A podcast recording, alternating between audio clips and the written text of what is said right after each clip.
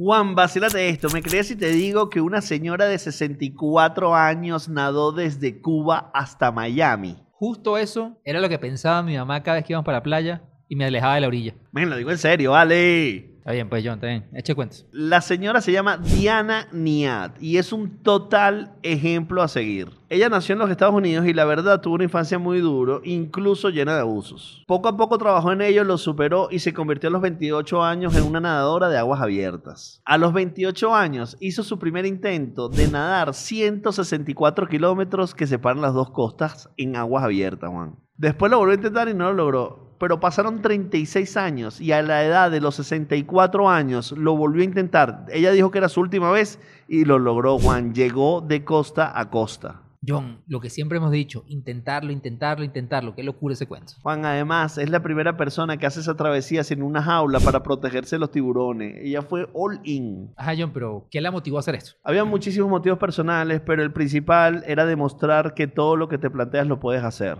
Aquí una historia en Vacílate esto digna de una película. Bueno, Juan, te digo una cosa, esta vez fue al revés. Ya hay varios documentales y una película. Netflix esta vez se adelantó. Algún día iba a pasar. Si ya la vieron, nos comentan ahora. Netflix. Sigo esperando mi película para Simón Díaz.